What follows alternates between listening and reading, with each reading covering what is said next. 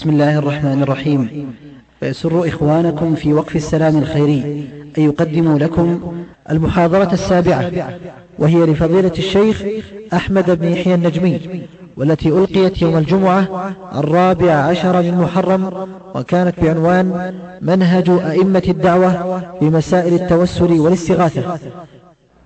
إن الحمد لله نحمده ونستعينه ونستهديه ونستغفره ونتوب إليه ونعوذ بالله من شرور أنفسنا ومن سيئات أعمالنا. من يهده الله فلا مضل له ومن يضلل الله فلا هادي له. وأشهد أن لا إله إلا الله وحده لا شريك له وأشهد أن محمدا عبده ورسوله صلى الله عليه وعلى آله وصحبه ومن تبعهم بإحسان إلى يوم الدين. أما بعد فإن خير الحديث كلام الله وخير الهدي هدي محمد صلى الله عليه وسلم وشر الأمور محدثاتها وكل محدثة بدعة وكل بدعة ضلالة وكل ضلالة في النار. هكذا يقول المصطفى صلى الله عليه وسلم أيها الإخوة الكرام إن التوسل لغة هو التوصل. فمن تعذر عليه الوصول إلى الشيء بنفسه توصل إليه بشيء يوصله إليه. من أوضح الأمثلة على ذلك أن الماء الذي في البئر لكون الإنسان لا يتوصل إليه بنفسه فهو يتوصل إليه بالحبل في الزمن القديم بإنزال الدلو في ذلك الحبل وإخراج الماء. أما اليوم فقد أصبحت الوسيلة شيء آخر وهي المضخات الحديثة. هكذا أيضا يضرب مثالا أو أمثلة للوسيلة أن طالب العلم إذا أراد أن يطلب العلم الشرعي الذي هو علم الكتاب والسنة فلا بد له من أن يقرأ دروسا في اللغة وكذلك أصول الفقه. فالنحو والصرف مثلا والبلاغة وأصول الفقه ومصطلح الحديث هذه كلها وسائل لمعرفة الحكم لمعرفة الأحكام الشرعية واستخراجها من كتاب الله ومن سنة رسوله صلى الله عليه وسلم. ومن أراد أن يتكلم بالفقه في الدين الاستنباط فهذا لا يجوز له ولا ينبغي له إلا بعد أن يأخذ حظا من هذه العلوم التي تعتبر وسائل. هكذا التوسل الذي أمر الله سبحانه وتعالى به في قوله جل وعلا في سورة المائدة يا أيها الذين آمنوا اتقوا الله وابتغوا إليه الوسيلة وجاهدوا في سبيله لعلكم تفلحون. ابتغوا إليه الوسيلة أي اعملوا بما أوجبه عليكم من الفرائض التي فرضها والواجبات التي أوجبها والسنن التي سناها والآداب التي أمر بأن تتبع على لسان رسوله صلى الله عليه وسلم. إذا قلنا أن معنى اتقوا الله أي اتركوا ما نهاكم عنه وابتغوا إليه الوسيلة أي افعلوا ما أمركم به. وعلى هذا فإن الوسيلة إلى الوصول إلى الجنة والجنة من وراء النار. لا يصل إليها أحد إلا بعد أن يجوز على النار. والله سبحانه وتعالى يقول وإن منكم إلا واردها كان على ربك حتما مقضيا. ثم ننجي الذين اتقوا. والاتقاء هنا شامل للأوامر والنواهي. ثم ننجي الذين اتقوا. ونذر الظالمين فيها جثيا. إذا فأنت يا عبد الله بحاجة إلى ما يوصلك إلى الجنة أن تعمل بطاعة ربك سبحانه وتعالى وتجتنب ما يوجب عليك مساقه جل وعلا.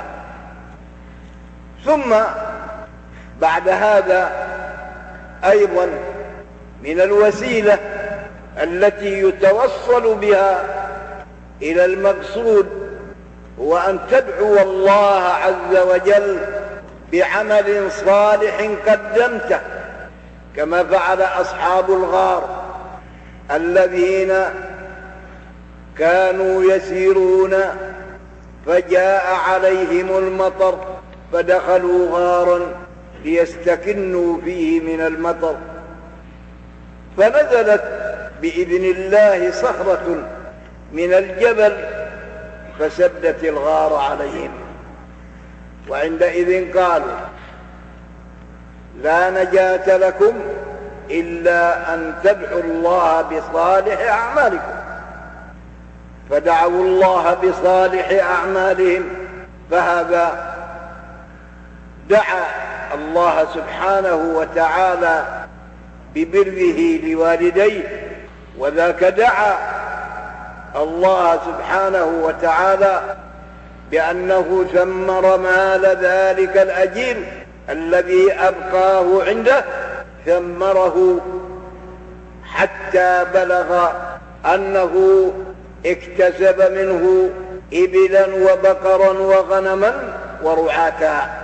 وأنه جاء إليه بعد سنوات طويلة فطلب منه أجرته فقال ما أمامك من الإبل والبقر والغنم والرعاة كله من مالك؟ قال أتهزأ بي؟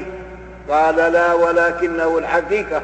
فعند ذلك استاق ذلك المال بعد أن نماه ذلك الرجل وتعب فيه فأعطاه كله بأسره ولم يطلب منه تعبه عليه.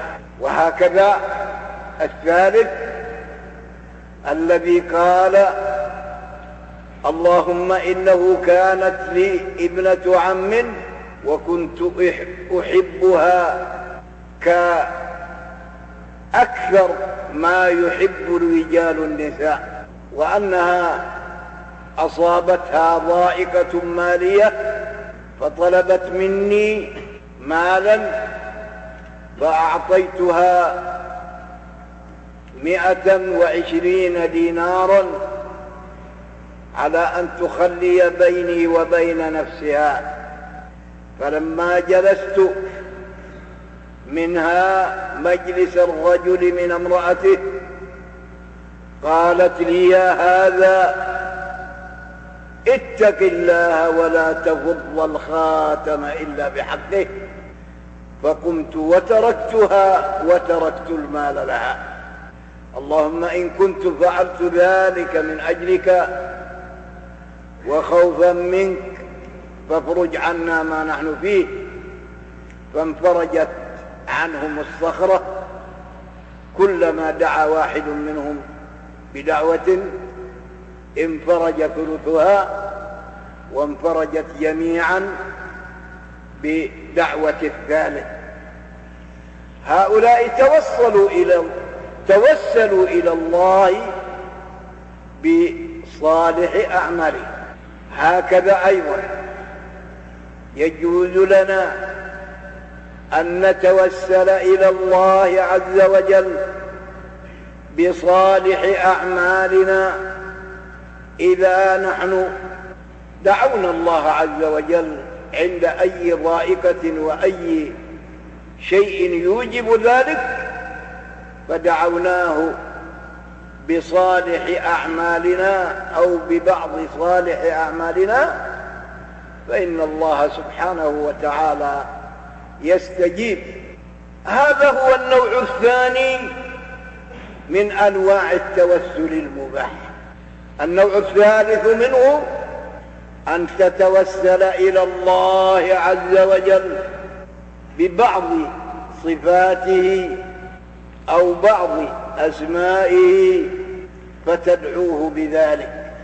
ومن ذلك بعض الأدعية التي علمنا إياها رسول الله صلى الله عليه وسلم.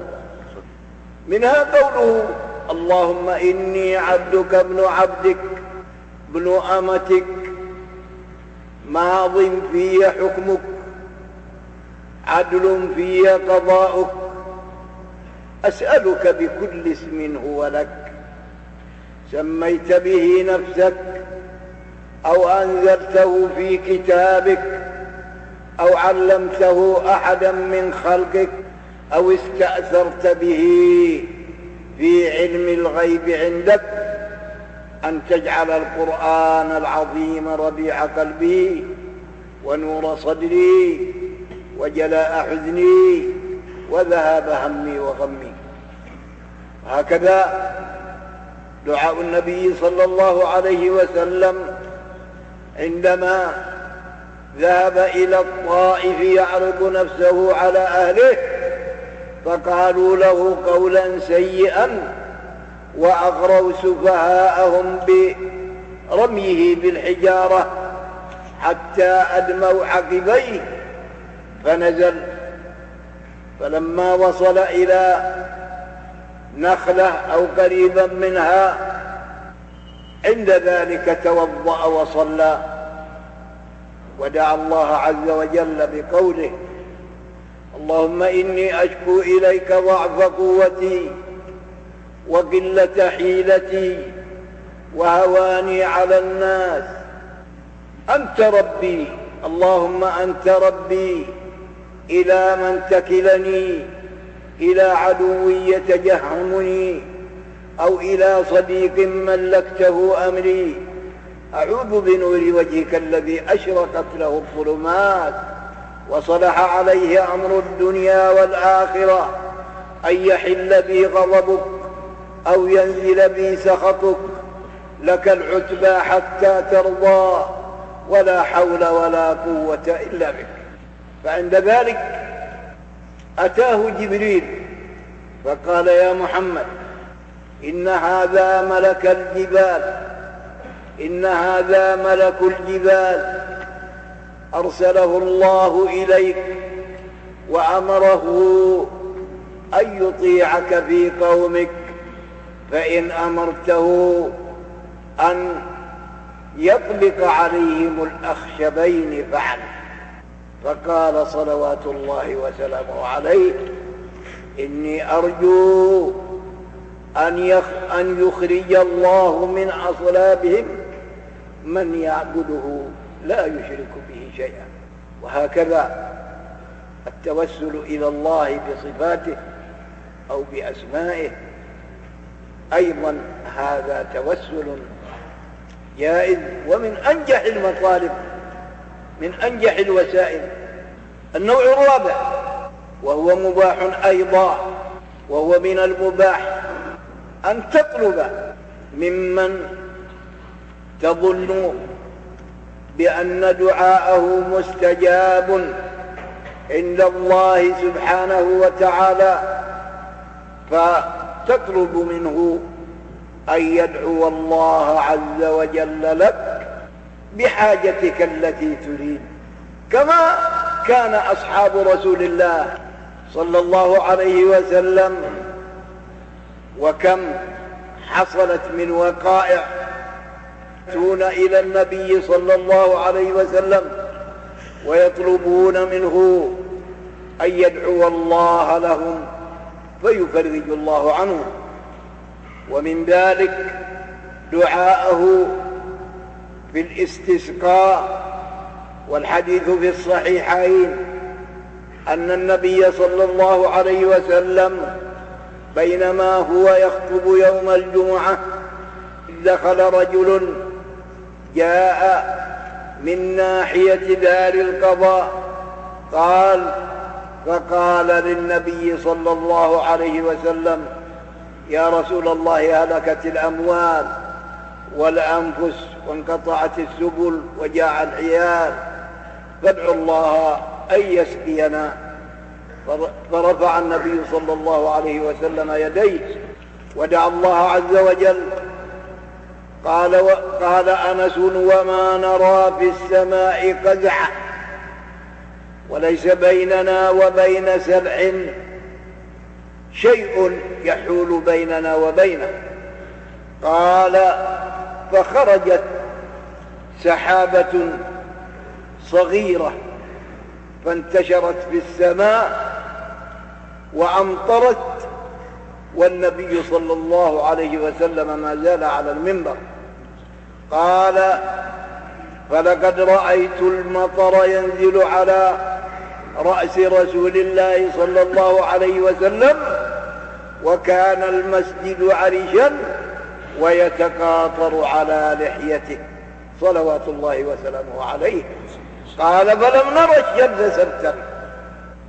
وفي الأسبوع القادم عند ذلك دخل رجل من ذلك الباب وقال يا رسول الله هلكت الأموال وانقطعت السبل فادعوا الله أن يحبسها عنا أو كما قال فدعا الله النبي صلى الله عليه وسلم قال فانجاب السحاب عن المدينة حتى صار عليها كالإكليل يعني كالدائرة. فخرجنا فخرج الناس يمشون في الشمس. هكذا أيضا عندما كانوا في غزوة تبوك وكان الجيش كثيرا ثلاثون ألفا وكاد كادت أزواج القوم تنتهي بل انتهت إلا الشيء القليل فجاء بعضهم إلى النبي صلى الله عليه وسلم فاستأذنه أن ينحر راحلته فأذن له وجاء آخر فأذن له. فجاء عمر إلى النبي صلى الله عليه وسلم فقال يا رسول الله إنك إن أذنت لهم في نحر رواحلهم قل الظهر ولكن أرى أن تأمرهم بأن يجمعوا ما بقي, ما بقي عندهم من الأزواج وتضعوه ويضعوه على يعني الأماكن التي المكان الذي عند النبي صلى الله عليه وسلم. لا أحفظ اللفظ الآن فتدعو الله عز وجل فيه فيبارك الله فيه ويأخذون منه. فعند ذلك أمرهم النبي صلى الله عليه وسلم فبسطوا الأنطاع أو الأشياء من الأدم من الأدم فجاءوا ببقايا أزوادهم كان هذا يأتي بكف من الحب وهذا يأتي بشيء من الخبز وهذا يأتي بكذا وهذا يأتي بكذا. فجمع شيء في ذلك البساط فدعا النبي صلى الله عليه وسلم فيه فجاءوا واغترفوا من ذلك حتى ملأوا جميع الآنية وهو كما كان. فهكذا كان النبي صلى الله عليه وسلم ومن ذلك يعني هكذا كان يعني يجيبهم إذا طلبوا منه الدعاء فيدعو لهم. ومن ذلك قول النبي صلى الله عليه وسلم إذا جاءكم وفود اليمن فإنه سيأتي فيهم رجل يقال له أويس القرني مجاب الدعوة. كان به بياض فدعا الله أن يذهبه عنه فأذهبه عنه وبقي قدر الدرهم في كشحه. فعند ذلك يعني إذا جاء هذا الرجل فاطلبوا منه أن يستغفر لكم فإنه مجاب الدعوة. وهكذا أيضا آه وقائع كثيرة أمر النبي صلى الله عليه وسلم فيها بالدعاء ودعا فيها صلوات الله وسلامه عليه. هذا هو القسم الرابع من التوسل المباح.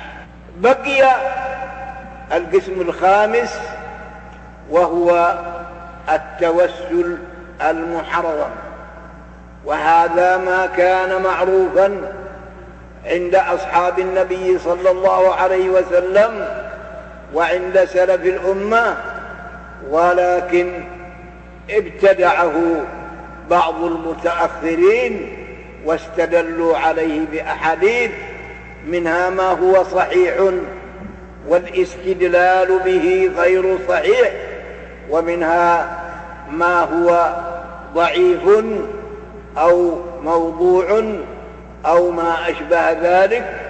هذا فيه آه، أحاديث استدلوا بها وسأقرأ عليكم بعضها ما تيسر. قلنا وبالجملة فإن النوع المحرم من التوسل لم يكن معروفا ولا معمولا به عند السلف بل يعتبرونه من الشرك الأكبر المخرج من الملة حتى ظهر أقوام من المتأخرين فزعموا أنه جائز واستدلوا على ذلك بأدلة منها ما هو صحيح. والاستدلال به باطل كحديث أنس في توسل عمر رضي الله عنه بدعاء العباس ومنها ما هو ضعيف أو موضوع وبيان ذلك في الكلام على الأحاديث الآتية. عن أنس الحديث الأول عن أنس رضي الله عنه أن عمر بن الخطاب رضي الله عنه كان إذا قحطوا استسقى بالعباس بن عبد المطلب فقال اللهم إنا كنا نتوسل إليك بنبيك فتسقينا وإنا نتوسل إليك بعم نبينا فاسقنا. فيسقون رواه البخاري. وقد حاول القائلون بالتوسل البدعي وهو التوسل بالذوات حاولوا قلب الحقائق بادعائهم أن هذا الحديث حجة لهم أن هذا الحديث حجة لهم وهو في الحقيقة حجة عليهم. فقال الشيخ منصور ابن علي ناصر في تعليقه على هذا الحديث في كتاب التاج الجامع للأصول وبعد أن أضاف إليه أحاديث في شرحه فهذه النصوص تفيد أن التوسل إلى الله بالصالحين جائز بل هو مطلوب بالشدائد والشاهد في التقرب إلى الملوك بمن يحبونه يؤيد ذلك. قلت كلا ليس في قصة استسقاء عمر بدعاء العباس دليل على جواز التوسل بالذوات بل هو دليل على منعه وعدم مشروعيته. إذ لو كان التوسل بالذوات مباحا لما عدل عمر رضي الله عنه عن النبي صلى الله عليه وسلم إلى العباس ليتوسل بدعائه مع علم عمر رضي الله عنه أن جاه رسول الله صلى الله عليه وسلم في حياته وبعد موته عند الله سواء ولكن علول عمر رضي الله عنه عن التوسل بجاه النبي صلى الله عليه وسلم الذي لا يشك مسلم أنه أفضل جاه عند الله عز وجل إلى دعاء العباس الذي هو مفعول الذي هو مفضول حتى بالنسبة لعمر. يدل دلالة واضحة أن التوسل بالجاه ممنوع وأن التوسل بدعاء الحي مشروع حتى المتوس حتى إذا كان حتى ولو كان المتوسل فاضلا والمتوسل بدعائه مفضولا. بل لو قال أحد إنه إجماع من الصحابة لما أبعد لأن هذا وقع في عام الرمادة سنة ثمانية عشر من الهجرة والصحابة كلهم متوافرون فلو ترك عمر سنة لردوا ذلك عليه. كيف لا؟ وقد ردت عليه امرأة وهو على المنبر فما أنف ولا تكبر بل نزل وهو يقول أصابت امرأة وأخطأ رجل أو أخطأ عمر. ثم بعد ذلك ذكرت الأوجه التي ناقلا عن شيخ الإسلام ابن تيمية وغيره التي يرد بها ولا حاجة إلى قراءتها فإنه يكون فيه تطويل وتكرير قال شيخ الإسلام هذا في النهاية بعد خامسا وإجماع المهاجرين والأنصار مع عمر رضي الله عليه رضوان الله عليهم أجمعين على العدول عن التوسل بذات الرسول صلى الله عليه وسلم إلى التوسل بدعاء العباس فهو إجماع منهم على عدم مشروعية التوسل بالذات وتحريمه.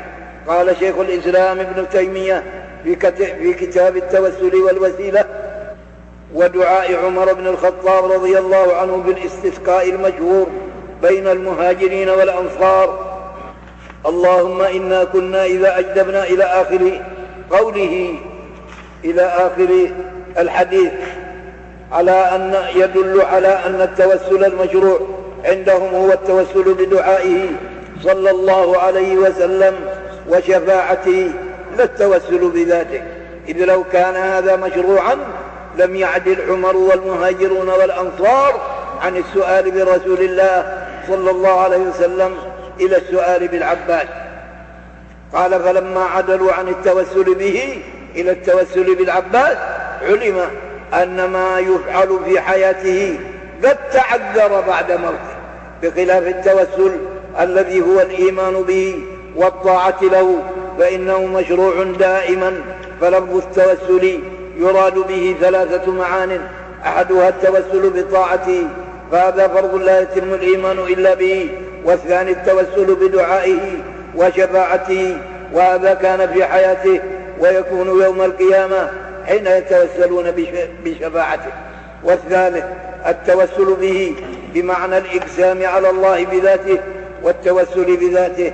فهذا لم يكن الصحابة يفعلونه في الاستسقاء ونحوه لا في حياته ولا بعد مماته لا عند قبره ولا غير قبره ولا يعرف هذا في الأدعية وإنما ينقل شيء من هذا في, في أحاديث ضعيفة مرفوعة وموقوفة أو عمن. ليس قوله حجة كما سنذكر ذلك إن شاء الله.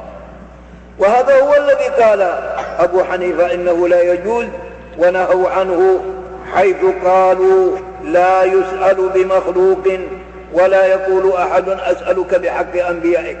وقال أبو الحسين القدوري في كتابه الكبير في الفكر المسمى بشرح الكرخي في باب الكراهة وقد ذكر هنا وقد ذكر هنا غير واحد من أصحاب أبي حنيفة رحمهم الله تعالى. قال بشر بن الوليد حدثنا أبو يوسف قال قال أبو حنيفة لا ينبغي لأحد أن يدعو الله إلا به وأكره أن يقول بمعاقد العز من عرشك أو بحق خلقك وهو قول أبي يوسف. قال أبو يوسف بمعقد العز من عرشه. هو الله. فلا أكره هذا وأكره أن يقول بحق فلان أو بحق أنبيائه أو بحق أنبيائك ورسلك وبحق البيت الحرام والمشعر الحرام. قال القدوري المسألة بخلقه لا تجوز لأنه لا حق للخلق على الخالق فلا تجوز وفاقا. انتهى. الحديث الثاني. الذي استدلوا به حديث الأعمى الذي رواه الترمذي والحاكم عن عثمان بن حنيف ولفظه اللهم إني أسألك وأتوجه إليك بنبيك محمد نبي الرحمة. يا محمد إني توجهت بك إلى ربي في حاجتي هذه لتقضى لي. اللهم فشفعه في قال الألباني في صحيح الجامع الصغير رقم 1290 صحيح. ثم قال قلت وزاد أحمد وابن خزيمة والحاكم وشفعني فيه وهي من الأدلة الكثيرة على أن التوسل والتوجه المذكور في الحديث إنما هو بدعائه صلى الله عليه وسلم لأن معناها إقبل شفاعتي في دعائه وكذلك قوله فشفعوا في أي إقبل شفاعته أيضا دعاءه في وهذه الزيادة من الكنوز. من عرفها استطاع بها أن يطيح أن يطيح بشبهات المخالفين. انتهى الحديث هذا الذي هو حديث الأعمى الصحيح فيه أنه توسل بدعاء النبي صلى الله عليه وسلم وأن النبي صلى الله عليه وسلم قال للأعمى توضأ وصل ركعتين واسأل الله عز وجل آه يعني بكذا وقل اللهم شفعه فيها يعني هذا استعان به النبي صلى الله عليه وسلم لأن طلبه فيه شيء من الصعوبة. وقدرة الله لا يستصعب عليها شيء. ومثل ذلك قول النبي صلى الله عليه وسلم لذلك الرجل الذي كان يأتيه بوضوئه بحياته بوضوئه عندما يبيت في الليل وتلك الليلة قال له النبي صلى الله عليه وسلم سلني. قال أسألك مرافقتك في الجنة. قال أو غير ذلك؟ قال هو ذاك. قال فأعني على نفسك بكثرتك. فأعني على نفسك يعني على مطلب نفسك بكثرة السجود. كثرة الصلاة وكثرة السجود فإن هذا يعني مما يعين على طلبك هذا الحديث اختلف في صحته. فمن فمن منهم من صححه كشيخ الإسلام ابن تيمية ويعني الألباني ومنهم من ضعفه وهو السهسواني صاحب صيانة الإنسان. وهذا الحديث على فرض صحته فالمراد به الدعاء. يعني توسل بدعاء النبي صلى الله عليه وسلم وليس توسل بجاهه الحديث الثالث حديث أبي سعيد الخدري بلفظ من خرج من بيته إلى الصلاة فقال اللهم إني أسألك بحق السائلين عليك وبحق ممشاي هذا إليك فإني لم أخرج بقرا ولا أشرا ولا رياء ولا سمعة. الحديث أخرجه ابن ماجه بسند فيه ثلاثة ضعفاء. قال محمد فؤاد عبد الباقي في تعليقه على ابن ماجه في الزوائد هذا إسناد مسلسل بالضعفاء. عطية العوفي عطية العوفي وفضيل بن مرزوق والفضل بن الموفق. هؤلاء كلهم ضعفاء لكن عطية ضعيف شديد الضعف. ولهذا فإن يعني القطع فيه بأمور من أشدها اثنان. الأول أنه يقدم علي بن أبي طالب على الخلفاء الثلاث فيرى أنه أحق بالخلافة من أبي بكر وعمر وعثمان.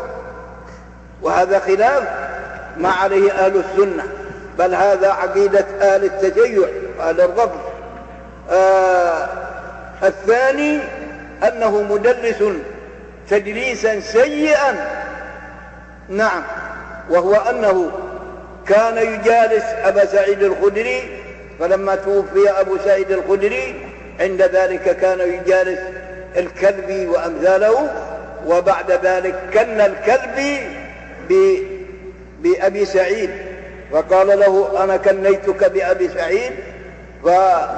فأنا أحدث وأقول حدثني أبو سعيد يعني معنى ذلك أنه يريد الكلبي والناس يظنون أنه يقصد أبا سعيد الخدري. وهذا تليز قادح في من يفعله. هكذا. فالمهم أن الحديث ضعيف ضعيف جدا. نعم. آه الحديث الرابع حديث أنس بن مالك الذي رواه الطبراني بالأوسط قال لما توفيت فاطمة بنت أسد ابن, ابن هاشم أم علي بن أبي طالب فذكر الحديث وفيه اللهم اغفر لأمي فاطمة بنت أسد ولقنها حجتها ووسع عليها مدخلها بحق نبيك والأنبياء من قبلي فإنك أرحم الراحمين. وفي سنده روح بن صلاح المصري الذي يقال له ابن سباية وثقه ابن حبان والحاكم وهما معروفان بالتساهل وضعفه ابن عدي وقال في صيانة الإنسان فقد علم أن فيه روح بن صلاح المصري وهو ضعيف ضعفه ابن عدي وهو داخل في القسم المعتدل من أقسام من تكلم في الرجال كما في فتح المطيل للسخاوي.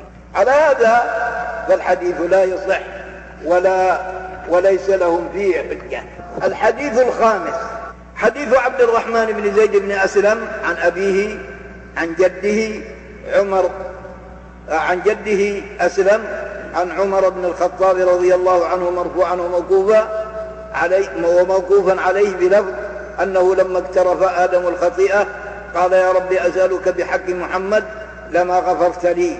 قال وكيف عرفت محمدا؟ قال لأنك لما خلقتني بيدك ونفخت في من روحك آه، رفعت رأسي فرأيت على قوائم العرش مكتوبا لا إله إلا الله محمد رسول الله فعلمت أنك لا لم تضف إلى اسمك إلا أحب الخلق إليك. قال صدقت يا آدم ولولا محمد ما خلقتك. رواه الحاكم بمستدركه وقال وهو أول حديث ذكرته لعبد الرحمن في هذا الكتاب وقال الحاكم هو صحيح. قال شيخ الإسلام في القاعدة الجليلة قلت ورواية الحاكم لهذا الحديث مما أنكر عليه فإن نفس فإنه نفسه قد قال في كتاب المدخل إلى معرفة الصحيح من السقيم عبد الرحمن بن زيد بن أسلم روى عن أبي أحاديث موضوعة لا يخفى على من تأملها من أهل الصنعة أن الحمل فيها عليه. قلت وعبد الرحمن ضعيف باتفاقهم يغلط كثيرا. القول القائل قلت هو ابن تيمية رحمه الله يغلط كثيرا. ضحكه أحمد بن حنبل وأبو زرعة وأبو حاتم والنسائي والدار قطني.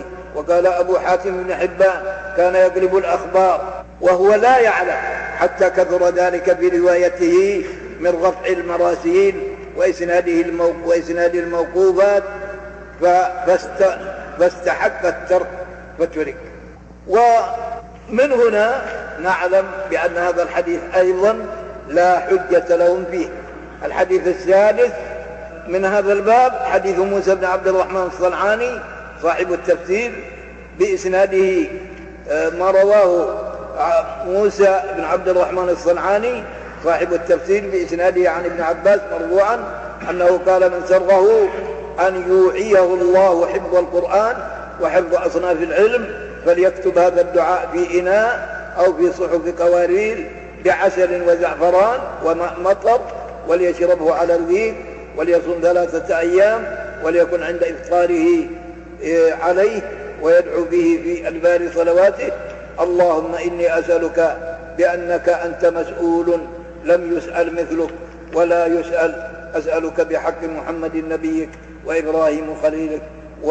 وإبراهيم خليلك وموسى نجيك وعيسى روحك وكلمتك ووجيهك الدعاء إلى آخر الدعاء. قال وموسى ابن عبد الرحمن هذا من الكذابين. قال أبو أحمد ابن عدي فيه منكر الحديث. قال أبو حاتم بن حبان دجال يضع الحديث. وضع على ابن جريج عن عطاء عن ابن عباس كتابا بالتفسير جمعه من, كلام الكذب ومقاتل. وقال ويروى نحو هذا عن ابن مسعود دون الصوت. والحديث غير صحيح بل هو ضعيف. أقول أن هذه الأحاديث التي استدل بها هؤلاء منها كما سمعتم ما هو صحيح والاستدلال به غير صحيح. ومنها ما هو ضعيف بمرة أو موضوع أو ما أشبه ذلك. لذلك فإن أئمة الدعوة كلهم الشيخ محمد بن عبد الوهاب ابن تيمية ابن القيم كلهم يقولون أن التوسل إلى الله عز وجل بذات بحق المخلوقين أو ب يعني جاه المخلوقين أو ما أشبه ذلك أن هذا كله لا يصح ولا يجوز. على هذا اجتمعت كلمة أهل العلم من سميناهم ومن لم نسمي. آه الشيخ محمد بن عبد الوهاب رحمه الله وأبناؤه عبد الله بن محمد بن عبد الوهاب وسليمان بن عبد الله وغيرهم كلهم متفقون على أن التوسل بالذوات وبالحق وبالجاه كل ذلك لا يجوز فلا يجوز لأحد أن يتوسل إلى الله بالمخلوقين. قال عبد الله بن محمد ابن عبد الوهاب رحمه الله وأما التوسل بالذوات وهو أن يقول القائل اللهم إني أسألك بجاه نبيك أو بحق نبيك محمد أو بجاه عبادك الصالحين أو بحق عبدك فلان فهذا من البدع المذمومة ولم يرد بذلك نص كرفع الصوت بالصلاة على النبي صلى الله عليه وسلم عند الأذى.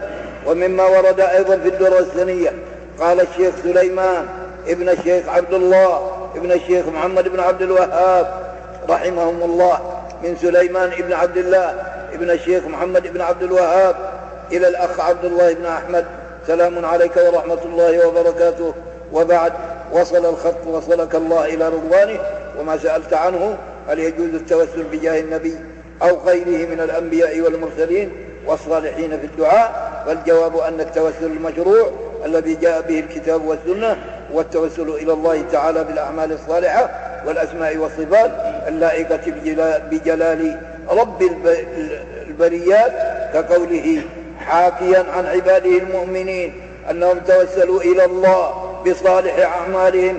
فقالوا ربنا إننا سمعنا مناديا ينادي للإيمان فآمنا أن آمنوا بربكم فآمنا. الآية ثم ذكر قصة الثلاثة الذين أووا إلى الغار وانطبقت عليهم الصخرة وتوسلوا إلى الله بصالح أعمالهم. فانفرجت وبحديث أسألك بكل اسم هو لك سميت به نفسك أو أنزلته في كتابك. الحديث إلى أن قال وهو من الوسيلة التي أمر الله بها في قوله يا أيها الذين آمنوا اتقوا الله واتقوا إليه الوسيلة وكذلك التوسل إلى الله بدعاء النبي صلى الله عليه وسلم وشفاعته في حياته وبدعاء غيره من الأنبياء والصالحين في حياتهم فهذا كله مستحب مستحب كما كما توسل الصحابة بدعاء النبي صلى الله عليه وسلم وشفاعته في حياته وتوسلوا بدعاء العباس بن عبد المطلب عم النبي صلى الله عليه وسلم يعني بعد موته. كذلك توسل معاوية بدعاء يزيد بن الأسود الجرشي. وأما التوسل بجاه المخلوقين كمن يقول اللهم إني أسألك بنبيك محمد وأسألك بجاه نبيك محمد صلى الله عليه وسلم ونحو ذلك بعد موتهم. فهذا لم ينقل عن النبي صلى الله عليه وسلم وأكثر العلماء على النهي عنه.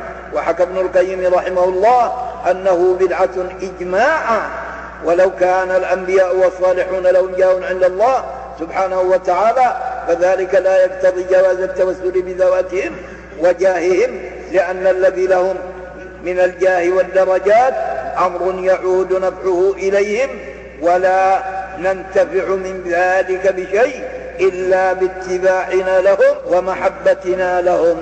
وفي الضياء الشارع في رد شبهات المالك المالك للشيخ سليمان بن سعمان تحقيق عبد السلام بن برجس حكى عن شيخ الإسلام ابن تيمية أن لفظ التوسل بالشيء بالشخص والتوجه به والسؤال به فيه إجمال واشتراك غلط بسببه من لم يفهم مقصود الصحابة يراد به يراد به التسبب به يكون دا بكونه داعيا وشافعا مثلا أو لكون الداعي محبا له مطيعا لأمره مقتديا به فيكون التسبب إما بمحبة السائل له واتباعه له بدعاء الوسيلة وهو شفاعته ويراد به الإقسام ويراد به الإقسام به والتوسل بذاته فلا يكون التوسل لا بشيء منه ولا بشيء من السائل بل بذاته.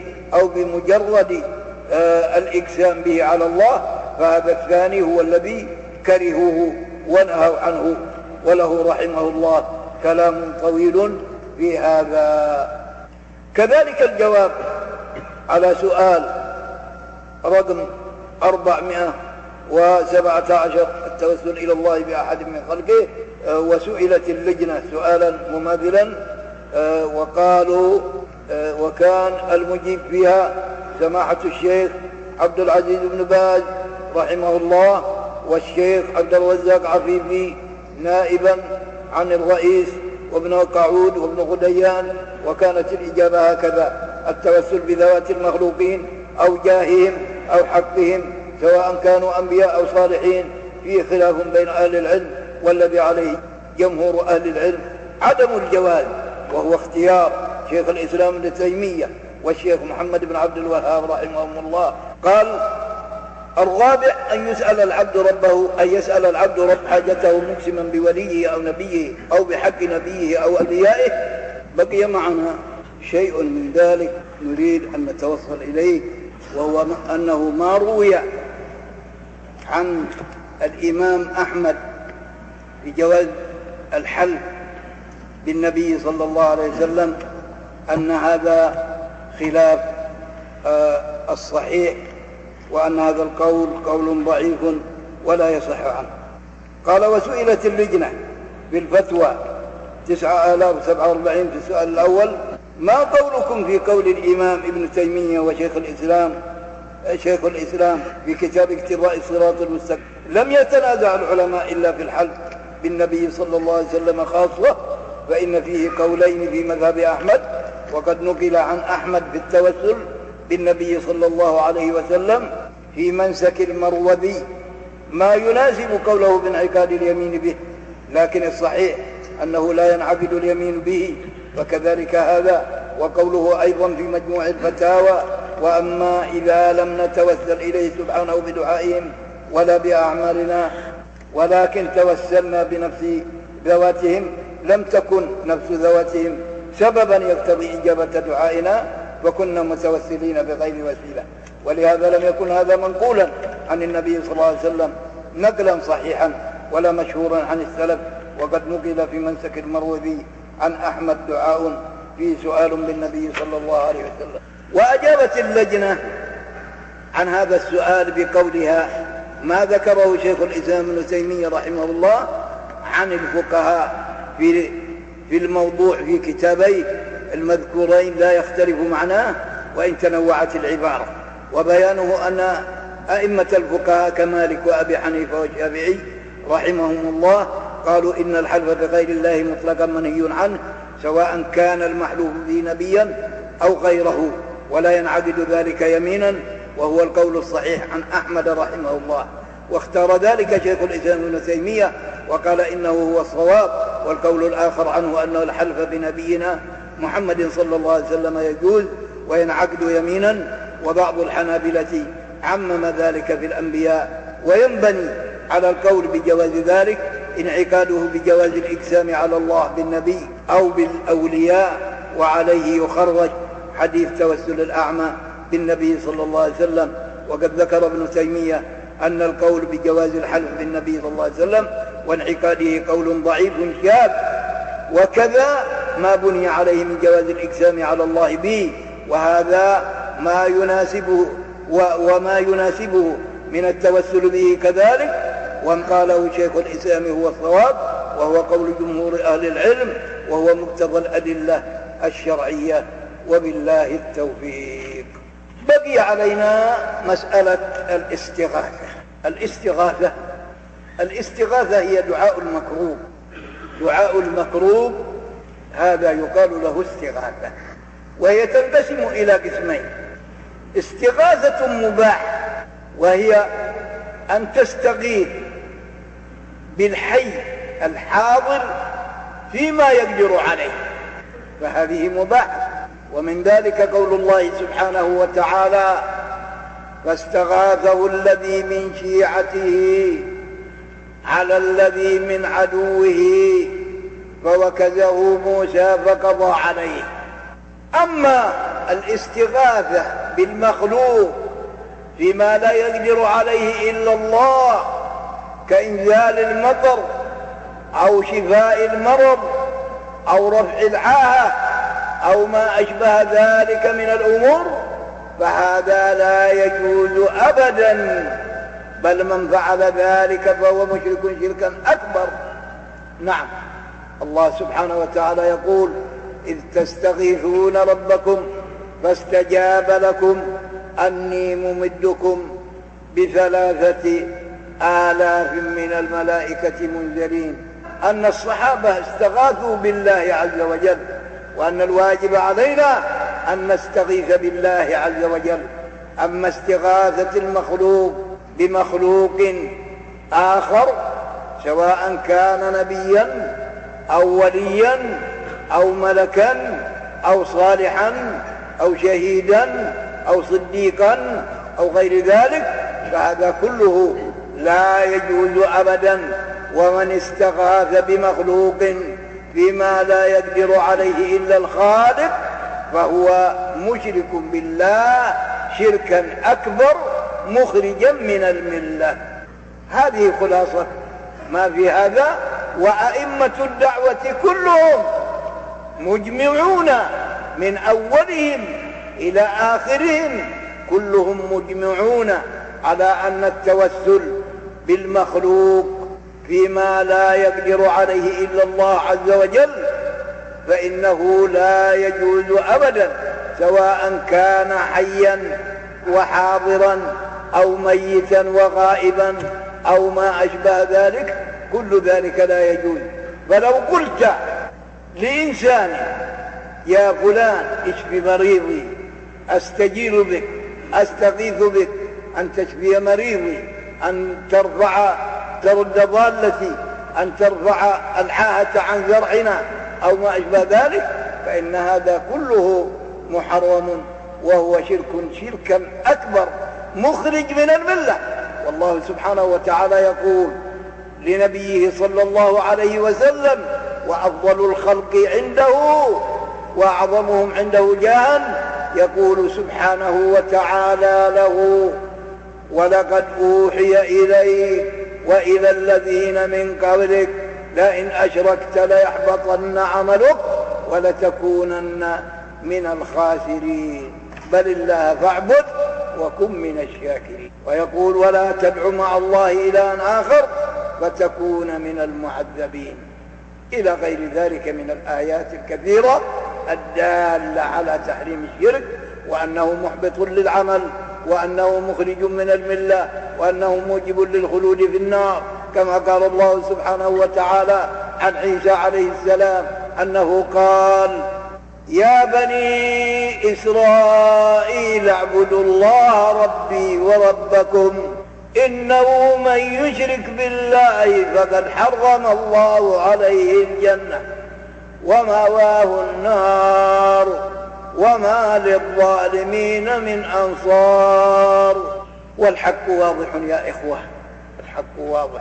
وأهل البدع ليس معهم إلا يعني ظنون واهية. لا تستند إلى حق والحق بين مع أهل الحق. وأهل الحق يتداولونه في كل زمان ومكان. أسأل الله أن يرينا الحق حقا ويرزقنا اتباعه وأن يرينا الباطل باطلا ويرزقنا اجتنابه وأن لا يجعله ملتبسا علينا فنضل. صلى الله على نبينا محمد وعلى آله وصحبه. جزا الله شيخنا خير الجزاء وأجزل له المثوبة ونفع بعلمه الإسلام, الإسلام والمسلمين ونستأذن فضيلتكم في إلقاء بعض الأسئلة. الحمد لله رب العالمين والصلاة والسلام على نبينا محمد وعلى آله وصحبه أجمعين. نبدأ الآن بعرض الأسئلة على فضيلة الشيخ. يقول السائل أحسن الله إليكم. ما هي الكتب المؤلفة في مسألة التوسل سواء للمتقدمين أو المتأخرين؟ والصلاة والسلام على رسول الله وعلى آله وصحبه أجمعين. أما بعد فإن الكلام على التوسل في كتب المشائخ مشائخ الدعوة في العصر الحديث الشيخ محمد بن عبد الوهاب وتلامذته وأبناؤه وأحفاده. وممن كتب في هذا في ما عرفنا أناس قليل منهم الشيخ الألباني رحمه الله تعالى الذي خدم السنة أكثر من سبعين عاما وهو جالس على تصفية السنة وبيانها بيان الصحيح من الضعيف وإن كان قد يحصل في اجتهاده شيء من الخطأ قد يكون أنه يرجح الصحة والضعف هو الراجح أو العكس. لكنه رحمه الله تعالى حبس نفسه زمنا طويلا على تنقية السنة من الضعيف والموضوع. فله منا الثناء والدعاء. ويجب أن نثني عليه رحمه الله تعالى بعمله هذا وكلكم يعرف وكلكم يعرف أن كتب الألباني تملأ رفوف المكتبات صحيح الجامع وضعيفه والأحاديث الصحيحة وضعيفها والسنن لفلان والسنن لفلان وغيرها من الكتب التي تتبعها وبين الصحيح والضعيف فيها. أما كتب شيخ الإسلام ابن تيمية وابن القيم والشيخ محمد ابن عبد الوهاب. وكتبه وكتب أنجاله وتلامذته ومراسلاتهم التي بينوا فيها التوحيد فهي مشتملة على بيان التوسل الصحيح والتوسل الممنوع. ومن شاء فليطلب ذلك من كتبهم رحمهم الله تعالى. نعم. أحسن الله إليكم. يقول السائل ما معنى وحدة الوجود؟ معنى وحدة الوجود هو أن جماعة أو بالأحرى غلاة الصوفية توصلوا في اعتقادهم إلى أن كل ما نراه أو نلمسه أو نسمعه أو نحسه كلها هي الله. وهذا والعياذ بالله كفر من أعظم الكفر كفر من أعظم الكفر. بل, يك بل قد يكاد يقول الإنسان أن الجاحد لوجود الله ربما أنه خير ممن جعله في مواضع الأنجاس والأرجاس وشبهه بالمنكوح والعياذ بالله. ونسأل الله العفو والعافية. المهم أن وحدة الوجود معناه أن هذه طوانات في المسجد معناه هي الله. الشجر الجبال الدواب الأنعام الكلاب كل ما نراه ونسمعه هو الله. وهذا قال به كثير من المتأثرين بالصوفية. والذين ومنهم الذين يزعم أصحاب الحزبيات أنهم أئمتهم كسيد قطب حين فسر قل هو الله أحد بتفسير أصحاب وحدة الوجود. وكحسن البنا حينما يقول الله قل وذر الوجود وما حوى إن كنت مرتادا بلوغ كمالي فجميع ما في الكون إن حققته عدم على التفصيل والإجمال. فأي مصيبة أعظم من هذه المصيبة أن يتخذ مثل هذا إماما يقتدى به ويتبع وتترك سنة رسول الله صلى الله عليه وسلم من أجل أقواله. نعم. أثابكم الله. يقول السائل أرجو أن تذكروا لنا شيئا من سيرة شيخكم عبد الله القرعاوي وكيفية تدريسه وتربيته لطلابه. شيخنا عبد الله بن محمد القرعاوي ولد كما ذكر لنا غير مرة في عام ألف وثلاثمائة وخمسة عشر وتوفي أبوه وهو حمل وأمه حامل به قبل ولادته. توفي جده أصيب بالفالج وتوفي ثم توفي بعده أبوه.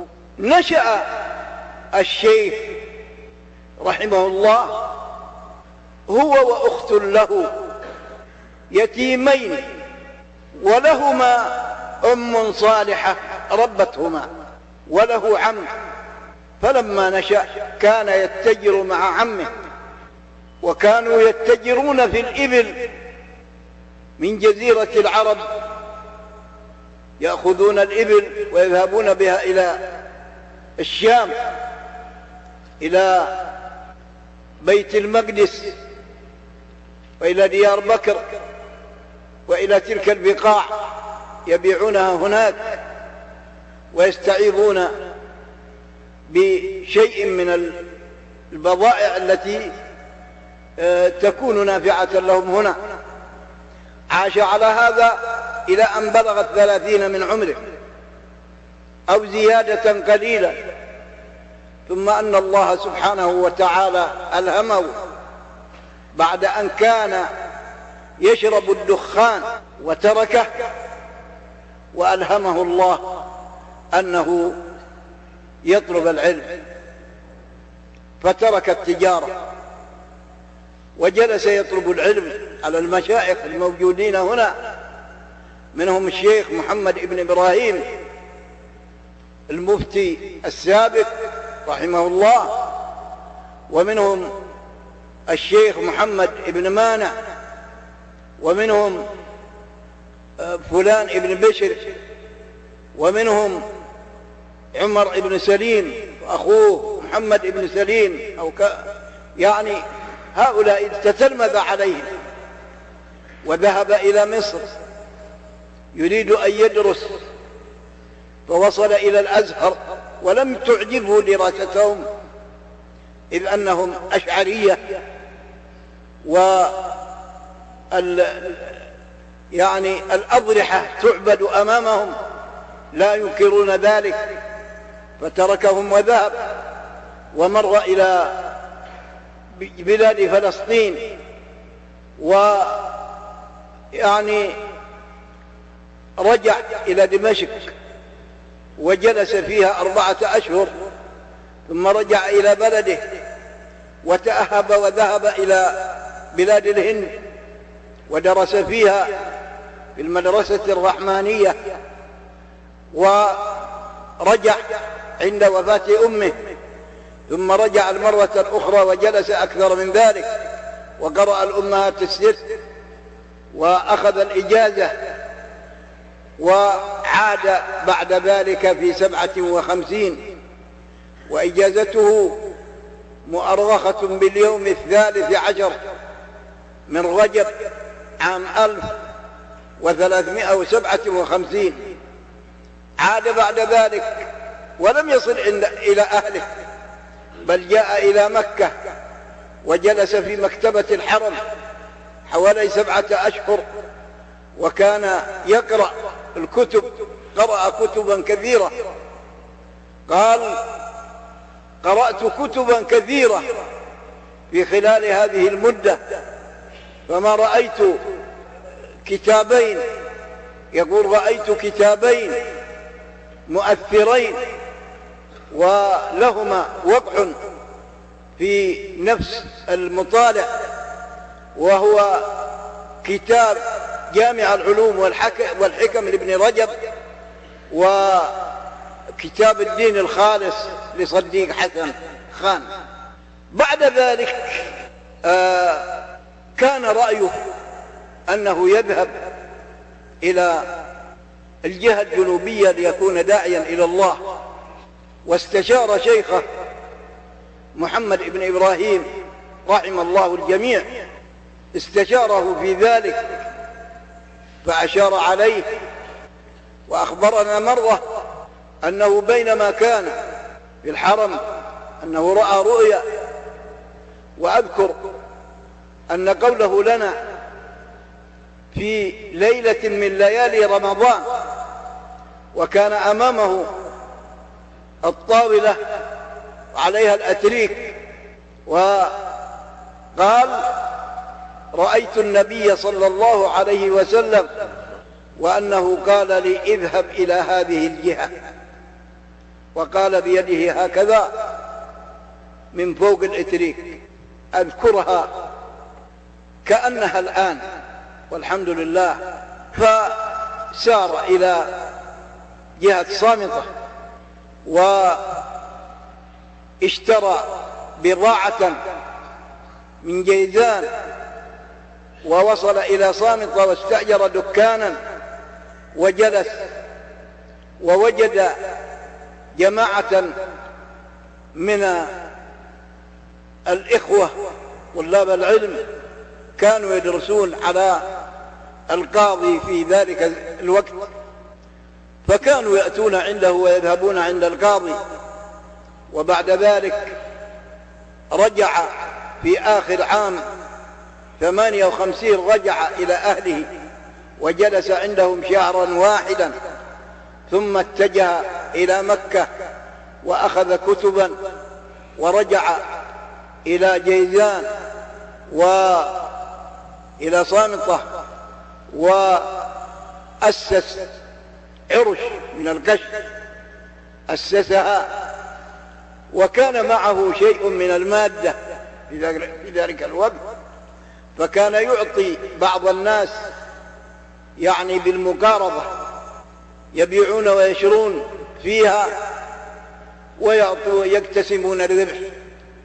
وهكذا مكث على هذا واجتمع الطلاب عنده أكثر ما يكون في عام في أول عام الستين. وهو العام الذي آه تفرغ فيه الشيخ حافظ رحمه الله لطلب وكثر الطلاب في ذلك الوقت وكان عنده جماعة من طلاب العلم الأولين كان أيضا يواسيهم ويجعلهم يدرسون الصغار.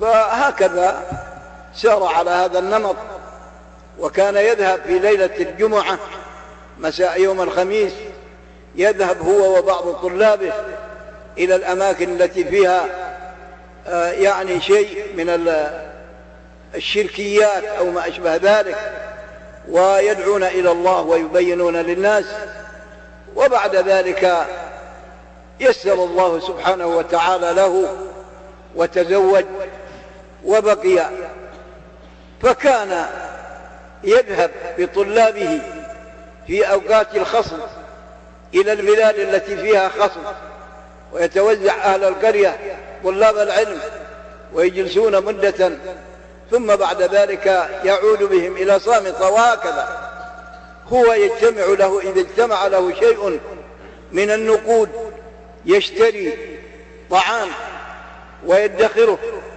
ثم بعد ذلك في أيام الصيف يتخذ آه، أناس نساء يطحنون ويخبزون يأجرهم ويجتمع الطلبة ويدرسهم. ثم بعد ذلك يرسلهم إلى القرى وهكذا على هذه الصفة. فكان الدعوة لها معارضة. في أول الوقت وبعض رؤساء القبائل وكذا يعني حصل عندهم شيء من هذا الكبير وكان الواحد منهم من طلاب العلم إذا أنكر المنكر ربما يقومون عليه وإما يضربونه أو ما أشبه ذلك. بعد ذلك لما آه تولى الملك سعود بعد مضي حوالي 12 سنة أو ما شاكلها أو 13 سنة وأعطاه شيئا وأمره بأن يفتح مدارس ففتح مدارس فتح مدارس ونفع الله سبحانه وتعالى بها. فكان من حكمته رحمه الله تعالى أن القرية التي فيها المدرسة يجعل الشيخ الذي هو رئيس القبيلة يجعله مراقب والباقي إما مراقب أو هذا يجيب الماء وهذا كذا وهذا يعني يستخدمهم في المدارس فيراعون مصالحهم. فكانوا بعد ذلك كلهم عونا لطالب العلم على الأمر بالمعروف والنهي عن المنكر. ومن أجل ذلك فقد امحت الأعراف والعوائد التي كانوا يعملونها من اللعب والاختلاط في الختانات أو في الزواج أو ما أشبه ذلك وكانوا على السنة والحمد لله. نعم نفع الله به نفعا عظيما. ومما أعتقده أنه ما من أحد في منطقة جيزان كلها إلا وللقرعاوي في عنقه منه. إما أن يكون طالب علم واستفاد ونفعه الله بالعقيدة الصحيحة وإما أن يكون يسمع من طلاب العلم فينتفع. نعم. هذا سمعته لكن ما سمعته منه. ما سمعته منه. نعم. غفر الله للشيخ عبد الله القرعاوي ورحمه ورفع درجاته في علين أحسن الله إليكم. هذا سائل يقول هل طلب الدعاء من الميت يعتبر شركا مع أنه لم يصرف له شيئا من العبادة؟ الدعاء هو عبادة بل من أعظم العبادة الدعاء. وقال ربكم ادعوني أستجب لكم. إن الذين يستكبرون عن عبادتي سيدخلون جهنم داخرين. فإذا قال يا سيدي الحسين أو يا سيدي البدوي أو يا سيدي عبد القادر الجيلاني أو يا سيدي الدسوقي أو يا ابن علوان أو ما أشبه ذلك أنا في حسبك وأطلب منك كذا وكذا أن تشفي مريضي أو ترد لي ضالتي أو تبارك لي في زرعي أو ما أشبه ذلك. فهذا الدعاء يعتبر هو عبادة لهذا الشخص الذي دعوته. والله سبحانه وتعالى أمرنا بأن ندعوه وأن تكون العبادة له وحده لا شريك له. وإذا سألك عبادي عني فإني قريب أجيب دعوة الداعي إذا دعان. فليستجيبوا لي وليؤمنوا بي لعلهم يرشدون. وقال ربكم ادعوني أستجب لكم. إن الذين يستكبرون عن عبادتي سيدخلون جهنم داخرين. نعم. أحسن الله إليكم. يقول السائل من المعلوم أن أفضل الأمة بعد النبي صلى الله عليه وسلم أبي بكر وعمر وعثمان وعلي رضي الله عنهم أجمعين. فلم طلب الدعاء من العباس ولم يطلب من أبي بكر وهو أفضل منه وبما أنه أفضل منه فهو أرجى للإجابة والله يحفظكم. أما أبو بكر فقد كان توفي في ذلك الوقت وكان أفضل من هم موجودون في ذلك الوقت هو عمر بن الخطاب رضي الله عنه. وهو الذي طلب من العباس أن يدعو وقال اللهم إنا كنا نتوسل إليك بنبيك إذا جدبنا فتسقينا وإنا نتوسل إليك بعم نبيك أي بدعاء عم نبيك. نعم. أحسن الله إليكم. هذا سائل يسأل ويقول قرأت كتاب شيخ الإسلام في التوسل والوسيلة لكن لم أفهم الرد على حديث الأعمى. ولم يكن الرد واضحا بالنسبة, بالنسبة لي ثم إنهم يستدلون أي الصوفية بقصة الرجل في عهد عثمان رضي الله عنه. فقد فعل في عهده والذي والذي دله على هذا الفعل أحد الصحابة وقد صحح سنده شيخ الإسلام.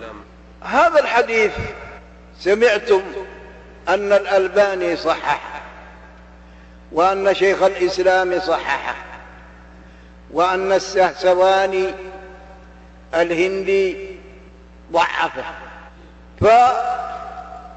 فالقول بصحته معنى ذلك أن التوسل فيه توسل بالدعاء وأن ذلك الأعمى طلب من النبي صلى الله عليه وسلم أن يدعو الله له أن يرد إليه بصره فقال له توضأ وصل ركعتين وقل اللهم شفع في نبيه صلى الله عليه وسلم.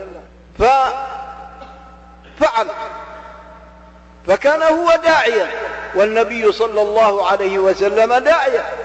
ومع ذلك فإن هذا ليس فيه دليل على ما يريده أهل البدع من التوسل بالذات أو بالحق.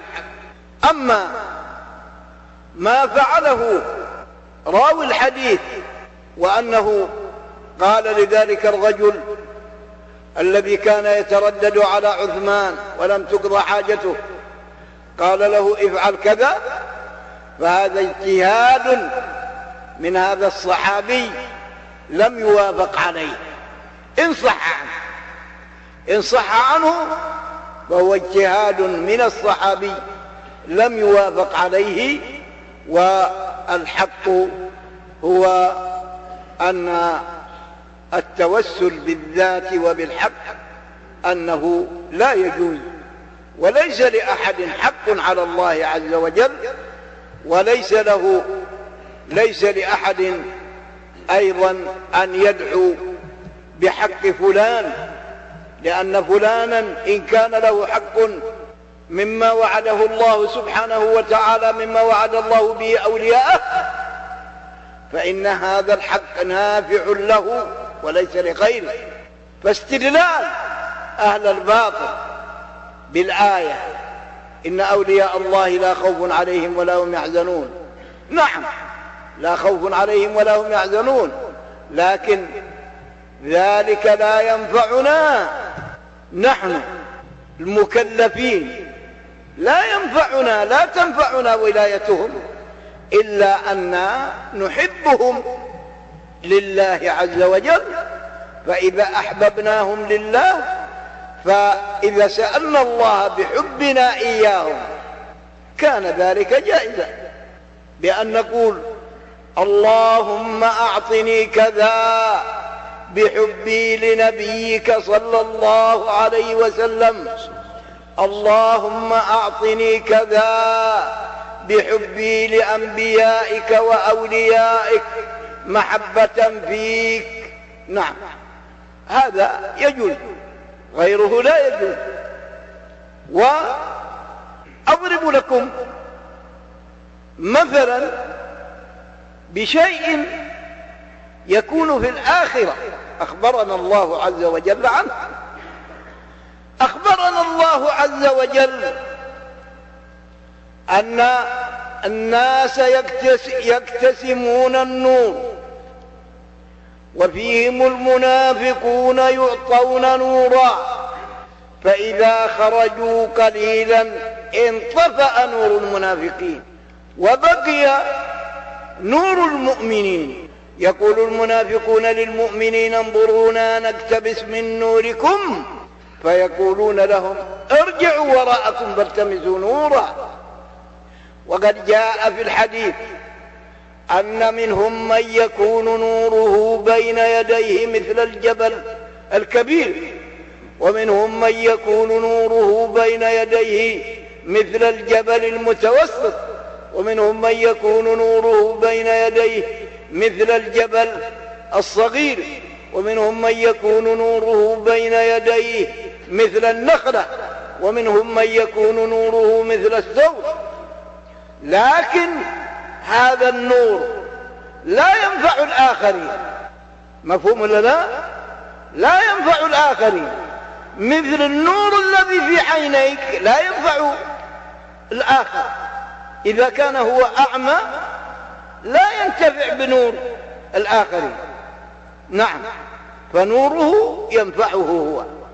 فكذلك يعني كرامة الصالحين والأولياء والأنبياء والصديقين والشهداء كرامتهم عند الله عز وجل وما أعطاهم الله عز وجل ووعدهم به من الاستجابة لهم بقوله وكان حقا علينا نصر المؤمنين وبقوله فاستجيبوا لي استجب لكم.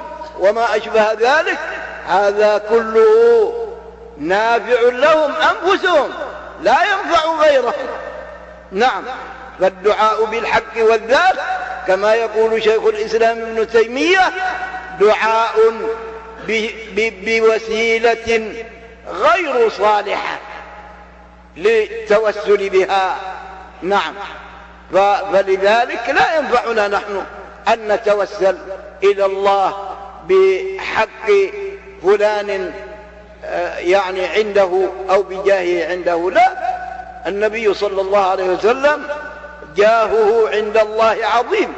لكن لا يجوز ولا يشرع أن نتوسل بجاهه ولا بجاه أحد غيره من الأنبياء أبدا.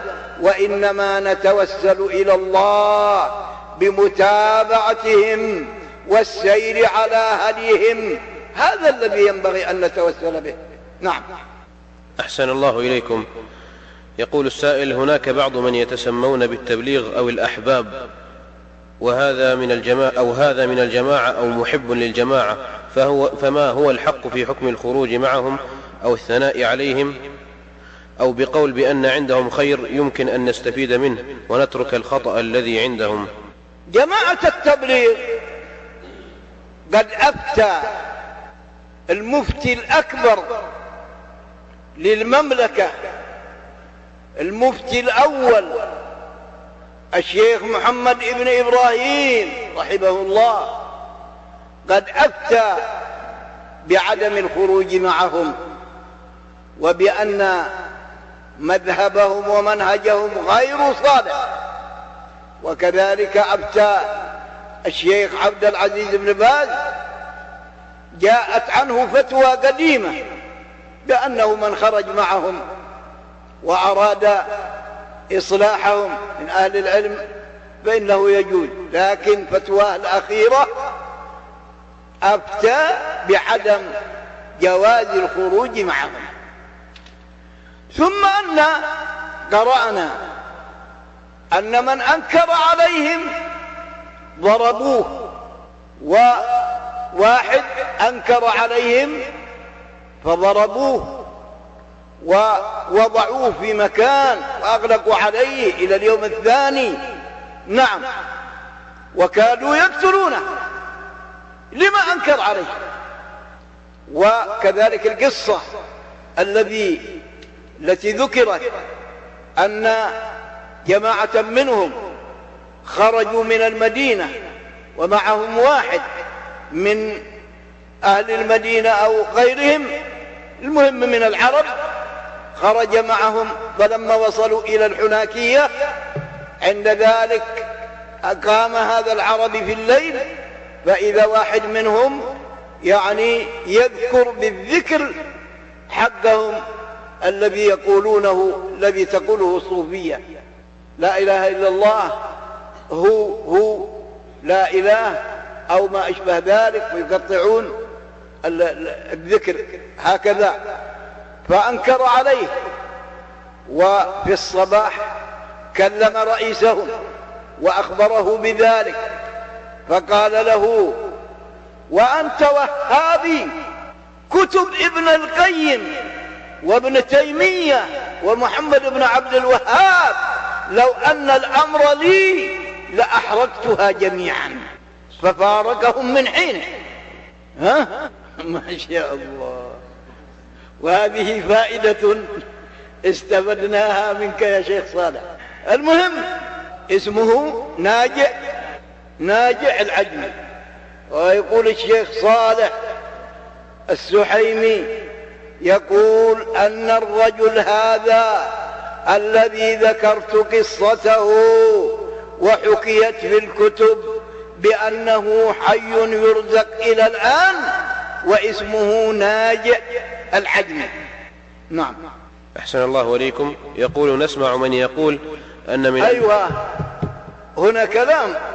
أريد أن أضيفه في جماعة التبليغ الحقيقة أنا من فضل الله عز وجل أني كتبت عنهم في المولد العذب الزلال وأرجو أن تلك الكتابة ينفع الله بها. ومن ذلك أنهم يقطعون لا إله إلا الله. فيقولون لا إله لا إله لا إله هذا نفي يكررونها أربعمائة مرة. وبعدين يقولون إلا الله. يكررونها أربعمائة مرة ولا مائتين مرة ولا خمسمائة مرة. لكن يقول الشيخ حمود التويجري رحمه الله. رحمه الله. الشيخ حمود. من أصحاب الغيرة من أصحاب الغيرة على السنة وعلى الإسلام. يقول أن العلماء مجمعين أن العلماء مجمعون أن من قطع النفي على عن الإثبات فإن ذلك يكون كفرا حتى ولو كان مرة أو مرتين. كيف إذا قطع النفي عن الإثبات وأتى به أربعمائة مرة؟ أربعمائة مرة يقول لا إله. لا إله. يعني إذا ما فيه إله. معنى ذلك ما فيه إله. فهل ينفع بعد ذلك أن تقول لا إله إلا الله؟ تقول إلا الله. هل ينفع؟ لا. ما ينفع. فهذا من أعظم القوادح فيهم. ومع ذلك فهم يستعملون الذكر بالجوشن وحرز الجوشن وما أشبه ذلك ويجيزون حمل الحروز وهم مشركون. والعياذ بالله والمؤسس كان يجلس عند قبر عبد القدوس الكنكوهي وكان آه، يلتمس منهم من الكنكوهي وأمثاله من أصحاب وحدة الوجود يلتمس منهم الفيوضات. نعم. ثابكم الله سائل يسأل يقول نسمع من يقول أن من أنواع التوحيد توحيد الحاكمية فما هو الحق في ذلك؟ توحيد الحاكمية هو نوع من التوحيد ولكن تجد أن أصحاب الحزبيات يتكلمون فيه فقط ويرون أن التوحيد يعني شرك القبور والخرافات أن هذا لا يلزم الكلام فيه لما؟ لأن أئمتهم سكتوا عنه فيقولون ما في داعي ما في عندنا قبور حتى نتكلم فيها. فهم يقولون شرك الحاكمية فقط ويخصصون شرك الحاكمية. لا شك أن الحاكمية يجب أن تكون لله عز وجل. فالله هو الذي خلق العباد وهو الذي رزقهم وهو الذي يحكم فيهم. يحكم في أبشارهم ويحكم في دمائهم ويحكم في أنفسهم ويحكم في أموالهم بحكمه سبحانه وتعالى. أما غيره فلا يجوز أن نحكم المخلوقين أن يحكم المخلوقون في أبشار الناس أو دمائهم أو إزهاق أرواحهم أو أخذ أموالهم. لا هذا لا يجوز أبدا والحكم لله عز وجل في أولئك. كذلك أيضا لا يجوز أن نتطوف بالقبور ولا يجوز أن ندعو أصحابها ولا يجوز أن نلتمس منهم قضاء الحاجات. ولا تفريج الكربات ولا دعوتهم لأي شيء من الأمور التي لا يقدر عليها إلا الله. هذا كله شرك بالله عز وجل إن فعلناه فشرك الحاكمية واحد من أنواع الشرك. نعم. أثابكم الله سائر يسأل يقول ينقل بعض المؤلفين في التوسل كلاما للإمام محمد بن عبد الوهاب. في بعض رسائله قال فيه بأن التوسل من المسائل الفرعية فما صحة هذا النقل؟ وإن صح فماذا يجيب القائلون بمنع التوسل؟ ما أعتقد أن محمد بن عبد الوهاب يقول أن التوسل من الأمور الفرعية. لا. هذا قاله أصحاب الحزبيات ناقلين ذلك عن حسن البنا وأمثاله هؤلاء قالوا أن التوسل من الأمور الفرعية ولكن التوسل ليس من الأمور الفرعية إنما هو من الأمور الاعتقادية وهو ذريعة من أعظم الذرائع إلى الشرك بالله فلا يجوز أبدا ولا يقوله محمد بن عبد الوهاب الذي عاش عمره كله وهو مجاهد في التوحيد وفي نشر التوحيد. هذا كذب على الشيخ محمد بن عبد الوهاب. نعم. أحسن الله إليكم. يقول ما هي السبل التي يكون فيها العبد أو بها العبد مستجاب الدعوة؟ النبي صلى الله عليه وسلم قال لسعد بن أبي وقاص أطب مطعمك تكن مستجاب الدعوة. فطيب المطعم والصلاح والاستقامة والبعد عن المعاصي هذا من أسباب إجابة الدعوة. نعم. أحسن الله إليكم. يقول كيف يبدأ الإنسان في طلب العلم الشرعي؟ يبدأ بطلب العلم بأن يقرأ القرآن يأخذ الكتب المبدئية كالثلاث الأصول والأربع القواعد وما أشبه ذلك وهكذا أيضا مثلا يبدأ بالأربع النووية في الحديث ثم عمدة الأحكام ثم بلوغ المرام وهكذا يتدرج. يتدرج أيضا في القواعد يتدرج أيضا في الصرف يتدرج أيضا في البلاغة يتدرج أيضا في أصول الفقه يتدرج أيضا في المصطلح وهكذا. يبدأ بالمختصرات ثم ما فوقها وهكذا. نعم. بارك الله فيكم. يقول هل الدعاء بعد الصلاة المكتوبة بدعة أم لا؟ أفيدونا. بارك الله فيكم.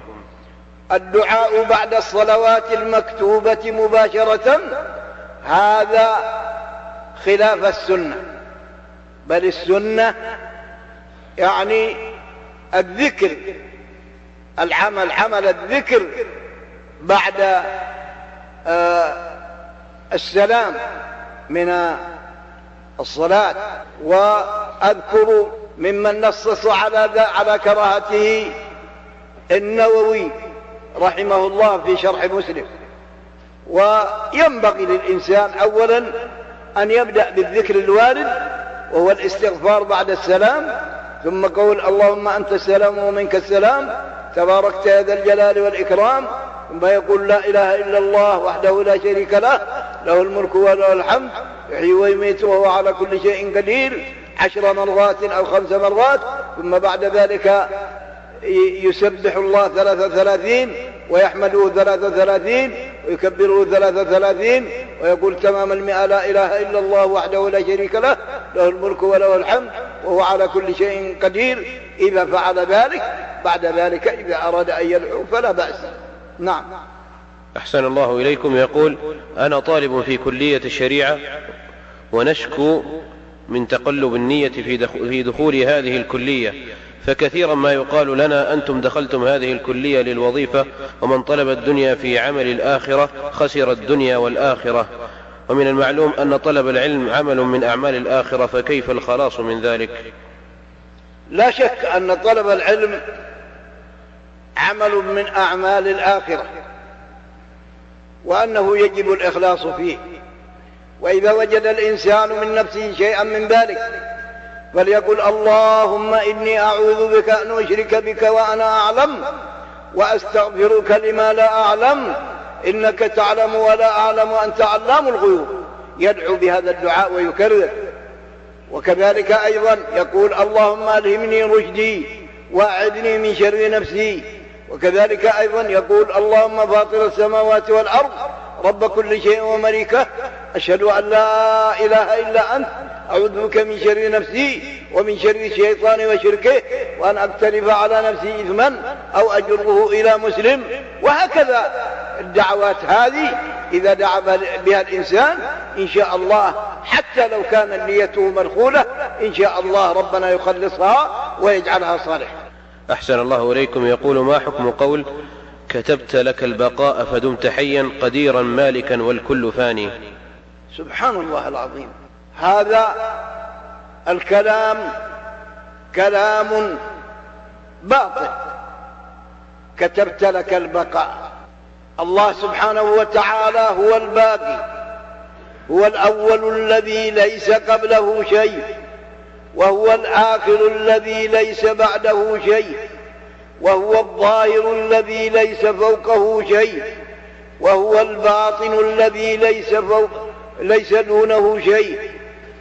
الله سبحانه وتعالى هو الذي أول بلا ابتداء وآخر بلا انتهاء.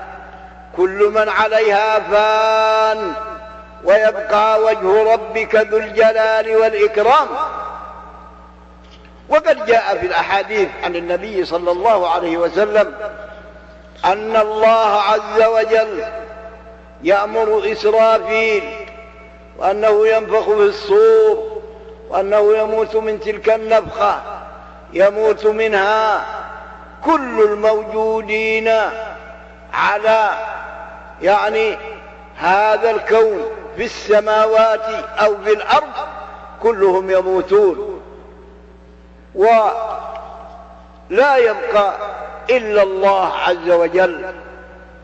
وأنه حينئذ يطوي السماوات بيمينه ويطوي الأرضين بيده الأخرى أو قال بشماله. ثم يهزهن فيقول أنا الملك أنا الملك. أين الجبارون؟ أين المتكبرون؟ لمن الملك اليوم فلا يجيبه أحد؟ لمن الملك اليوم فلا يجيبه أحد؟ لمن الملك اليوم فلا يجيبه أحد؟ ثم يجيب نفسه لله الواحد القهار. هذا ثابت عن النبي صلى الله عليه وسلم. ومن الأمور التي يعتقدها المسلمون علماءهم وعوامهم جميعا لأنها مما ورد في الشريعة. والله سبحانه وتعالى يقول عن نبيه وما ينطق عن الهوى إن هو إلا وحي يوحى. إذا فلا يجوز لأحد أن يقول مثل هذا الكلام. وصاحبه الذي قاله مخطي خطأ فاحشا ومثل هذا ينبغي أن يكمم فمه وأن يمنع من الكلام. نعم. بارك الله فيكم. يقول ما حكم الاستغاثة بالقلب والدم؟ كقول يا دم ويا قلب أسعفني وما حكم تأويل هذا بأنه من البلاغة وليس من الاستغاثة بغير الله أفيدونا وجزاكم الله خيرا. هذا من الاستغاثة. عندما يقول يا دم أسعفني ويا قلبي أسعفني هذا لا شك أنه من الاستغاثة. لم يستعن صاحبه بالله وإنما استعان, استعان بدمه أو بقلبه. والنبي صلى الله عليه وسلم أرشدنا أنا نفزع إلى الله عز وجل. أنا نفزع إلى الله عز وجل في إصلاح أحوالنا وقلوبنا. يا مقلب القلوب ثبت قلبي على دينك. نعم. أحسن الله إليكم. يقول هل يجوز الدعاء عند القبور؟ وهل من يدعو عند قبر الرسول صلى الله عليه وسلم عمله مشروع؟ وما الدليل على ذلك؟ الدعاء عند القبور بزعم أنه مستجاب. هذا بدعة هذا بدعة. الله سبحانه وتعالى يقول وقال ربكم ادعوني أستجب لكم. إن الذين يستكبرون عن عبادتي سيدخلون جهنم داخرين. ما قال ادعوني عند قبر فلان ولا عند مشهد فلان ولا عند ضريح فلان لا. الله سبحانه وتعالى حاضر معنا كما يقول النبي صلى الله عليه وسلم لما كان مع أصحابه وكانوا يلهجون بالذكر والدعاء فقال لهم أربعوا على أنفسكم فإنكم لا تدعون أصم ولا غائبا إنكم تدعون سميعا بصيرا وأقرب إليكم من أعناق رواحلكم. نعم. فالله سبحانه وتعالى قد أخبرنا أنه أقرب إلى الإنسان من حبل الوريد. ولقد خلقنا الإنسان ونعلم ما توسوس به نفسه ونحن أقرب إليه من حبل الوريد. كيف تتركه وتذهب إلى غيره ممن لا يسمع وإذا سمع فإنه لا يستجيب بمعنى أنه لا يقدر على إجابتك وإعطائك ما تطلبه. بل أن الله سبحانه وتعالى هو الغني وهو القادر الذي يفعل ما يشاء ويخلق ما يريد. فاسأله سبحانه وتعالى يعطيك ما تطلبه لأنه واجد لا يعدم وكريم لا يبخل. سبحانه وتعالى تذهب إلى المخلوقين الذين يبخلون. ولهذا قال القائل قال القائل ولو سئل الناس التراب لأمسكوا ولو سئل الناس التراب لأوشكوا. إذا قيل هاتوا أن يملوا ويمنعوا. كيف تترك ربك سبحانه وتعالى الذي يأمرك بالدعاء ووعدك الإجابة وأنت تتركه وتذهب إلى مخلوق ضعيف؟ هو بحاجة إلى أن تدعو له. ما هو تدعوه؟ نعم. بارك الله فيكم. يقول ما حكم الحلف بحياة الله سبحانه كقوله وحياة الله أو وحياة ربي؟ هذا جائز لأن حياة الله عز وجل من صفاته. الله لا إله إلا هو الحي القيوم. نعم. أحسن الله إليكم. يقول هل هناك فرق بين التوسل بالاسم أو الصفة أو الدعاء أو دعاء الاسم أو الصفة؟ مثل من يقول يا وجه الله أفيدونا جزاكم الله خيرا. ينبغي أن يقول أسألك بوجهك الكريم. ما يقول يا وجه الله يقول أسألك بوجهك الكريم. أسألك بصفاتك العلا وبأسمائك الحسنى إلا أعطيتني كذا وكذا. نعم. أحسن الله إليكم. يقول هل يكره أن يطلب الإنسان من أخيه الدعاء له قياسا على الرقية؟ طلب الدعاء يجوز ممن تظن أن دعوته مستجابة عند الله سبحانه وتعالى. نعم. أحسن الله إليكم. يقول كثير من الشباب تجده يقول لأخيه لا تنسانا من صالح دعائك بصفة تكاد مستمرة. فقد قرأت لبعض أهل العلم كراهة الإكثار من ذلك فما تقولون حفظكم الله؟ أقول هذا جائز. وقد قال النبي صلى الله عليه وسلم لعمر حين ذهب لي يعني إلى مكة ليعتمر ويؤدي النذر. الذي أخبر النبي صلى الله عليه وسلم أنه نذره في الجاهلية. قال له النبي صلى الله عليه وسلم لا تنسنا يا أخي من دعائك. فإذا قلت لأخيك أوصيك بالدعاء وهو مني مبذول لك فهذا من تبادل الدعاء. أنا أدعو لك وأنت تدعي ودعوة الإنسان بظاهر الغيب لأخيه مستجابة. نعم. أحسن الله إليكم. يقول متى يكون التوسل الممنوع شركا أكبر ومتى يكون شركا أصغر؟ التوسل بحق فلان وبجاهه هذا شرك. وإن يعني زعم أن دعاء الله عز وجل عند قبر فلان مستجاب هذا يعتبر بالحق نعم. ما أعرف أن التوسل بالذوات وبالحق يكون شركا أصغر بل هو يكون من الشرك الأكبر. بارك الله فيكم يقول هل كل من وقع في البدعة فهو مبتدع؟ ومتى يحكم على الشخص بأنه مبتدع؟ من وقع في بدعة من البدع متفق عليها ومعروف بأنها بدعة. يجب أن ينصح يجب أن ينصح وتكرر عليه النصيحة. ولا ينبغي أن نسارع بالحكم عليه بالبدعة. بل هذا خطأ. فإنا إذا فعلنا ذلك نكاد أن يسقط بعضنا بعضا ويكون أهل المنهج السلفي أصحاب المنهج السلفي مع قلتهم يكادون يتساقطون واحدا واحدا. بل الذي ينبغي إذا حصل من إنسان شيء من ذلك فيجب أن نستأني به وأن لا نتسرع في الحكم عليه بالبدعة والتحذير منه والأمر بهجره بل نكرر عليه النصيحة من عدة أشخاص ثم بعد ذلك إذا أصر وأبى عند ذلك نقول ترون فلان مبتدع احذروا.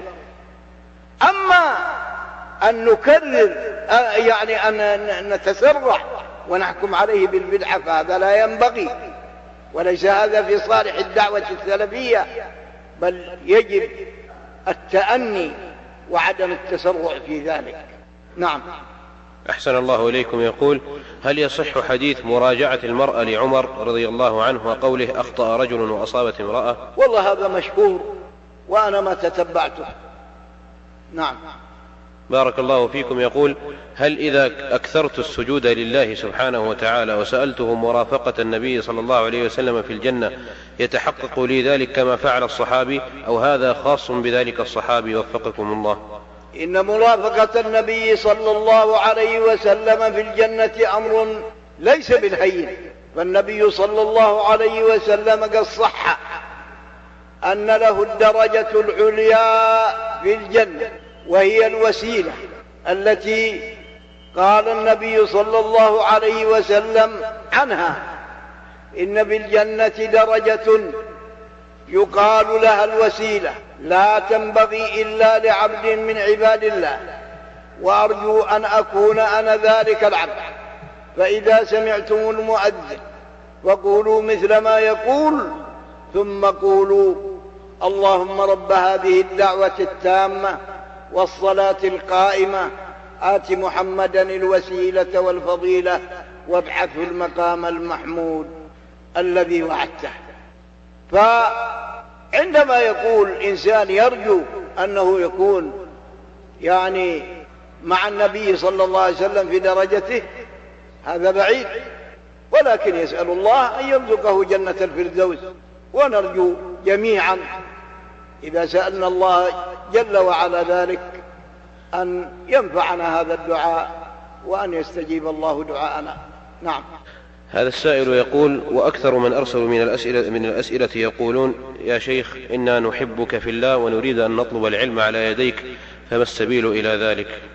أقول من قال إني أحبك في الله فأنا أبادله بقولي أحبك الله الذي أحببتني من أجله وأسأل الله أن يجمعني وإياك في دار كرامته وأما طلب العلم فلست الوحيد الذي عنده علم والعلم عند غيري أكثر مني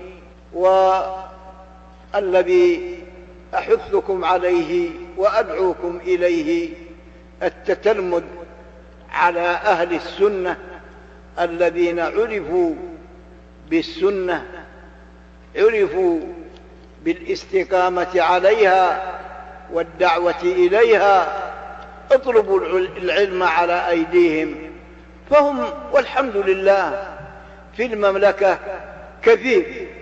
وإن كان هناك أناس كثير فتنوا فتنوا بالحزبيات. ونسأل الله أن يصلح الأحوال. فالذي أنصحكم به وأوجهكم إليه أن تطلبوا العلم على أهل الاستقامة على المنهج السلبي حتى وإن كان عنده علم قليل اطلبوا العلم عليه ولعل الله عز وجل أن يبارك في ذلك. ما أدري أحدد الناس كثير الناس كثير والحمد لله. يا أيها الإخوة الذي أنصحكم به البعد عن الحزبيات والهجر لها ولأصحابها. نعم. أنصحكم بالاستقامة على الحق على السنة على ما أمرنا الله به وأمرنا به رسوله صلى الله عليه وسلم. فالله أمرنا بطاعته وطاعة رسوله وطاعة أولي الأمر. والنبي صلى الله عليه وسلم أمرنا بالوفاء بالعهود التي عاهدنا عليها ولاة أمورنا فيجب علينا أن نفي لهم بذلك. وهذا الذي أوصى به رسول الله صلى الله عليه وسلم وحذر من تركه فيجب على المسلمين الوفاء لولاة أمورهم وأن لا يسمعوا إلى من تكلم فيهم أو قدح فيهم أو قدح في العلماء السلفيين. فأولئك أهل الفتنة الذين يتكلمون في ولاة الأمر في السر ويتزلفون وينافقون لهم في العلانية وهؤلاء أخذوا صفة المنافقين والعياذ بالله الأشرار. ونسأل الله العفو والعافية.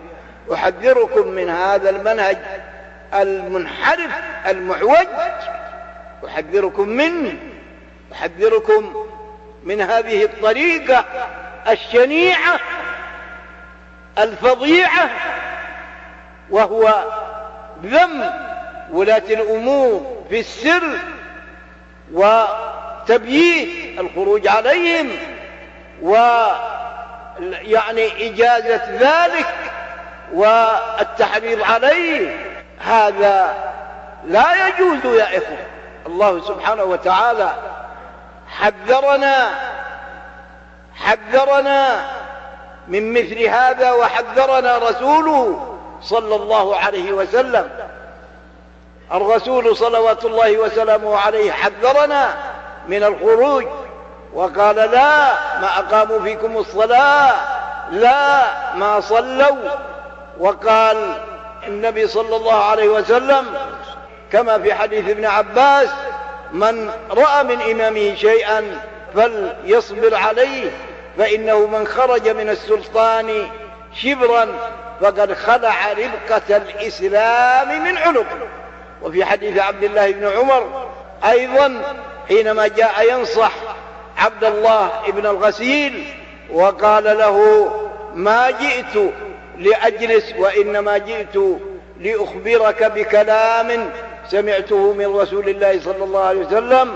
سمعت رسول الله صلى الله عليه وسلم قال من مات وليس في عنقه بيعة لقي الله ولا حجة له. وفي الحديث الآخر من مات وليس في عنقه بيعة فقد مات ميتة جاهلية.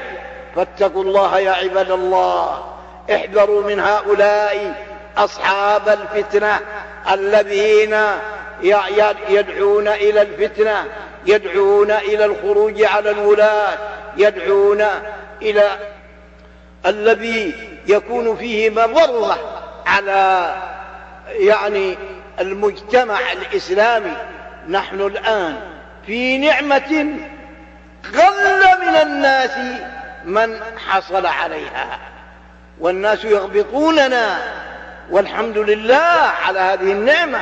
فيجب علينا أن نشكر الله عليها وأن نكون ضد هؤلاء الفتانين الذين يريدون أن يسعوا في مضرة الأمة وفي مضرة المجتمع يسعوا في ذلك ويريدون وقوعه فهم آه، يعني حريصون كل الحرص. بل من الناس الذين ربما يكونون متزلفين ومتقربين إلى ولاة الأمر عندما يكونون عندهم ويكونون إذا خرجوا عنهم كما قال الله عز وجل آه وإذا خلوا عضوا عليكم الأنامل من الغيظ. نسأل الله العفو والعافية. هذه صفة شنيعة وكبيحة وفظيعة يجب أن نحذرها. أوصيكم ونفسي بتقوى الله عز وجل والمحافظة على طاعة الله وطاعة رسوله صلى الله عليه وسلم. ومن ذلك الحفاظ على الوفاء لولاة الأمر بما عاهدناهم عليه.